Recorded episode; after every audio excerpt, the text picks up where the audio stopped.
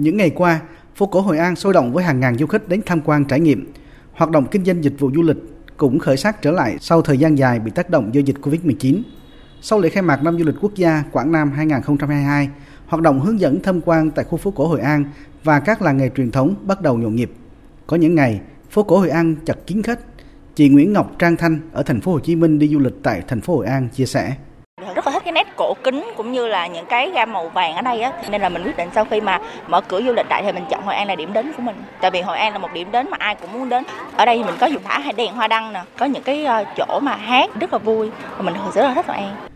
3 tháng đầu năm nay thành phố Hội An tỉnh Quảng Nam đã đón gần 29.000 lượt khách tham quan tăng hơn 82% so với cùng kỳ năm ngoái. Trong đó khách quốc tế đạt 3.500 lượt người tăng hơn 9%. Tổng doanh thu du lịch đạt 45 tỷ đồng, Đến nay có khoảng 70% khách sạn ở thành phố Hội An đã mở cửa hoạt động trở lại hoặc chuẩn bị mở cửa đón khách. Sau hơn một tháng mở cửa, riêng văn phòng hướng dẫn tham quan Hội An đã đón 6.500 lượt khách mua vé tham quan khu phố cổ Hội An, trong đó 1.300 lượt khách nước ngoài. Các điểm tham quan như làng gốm Thanh Hà, làng rau Trà Quế cũng đón hàng ngàn lượt khách đến tham quan.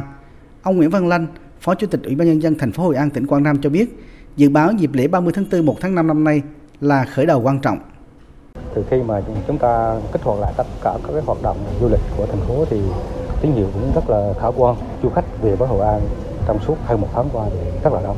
Sắp đến thì cái lượng khách dự báo sẽ rất là nhiều, thậm chí là gấp nhiều lần so với cái đợt lễ vừa qua.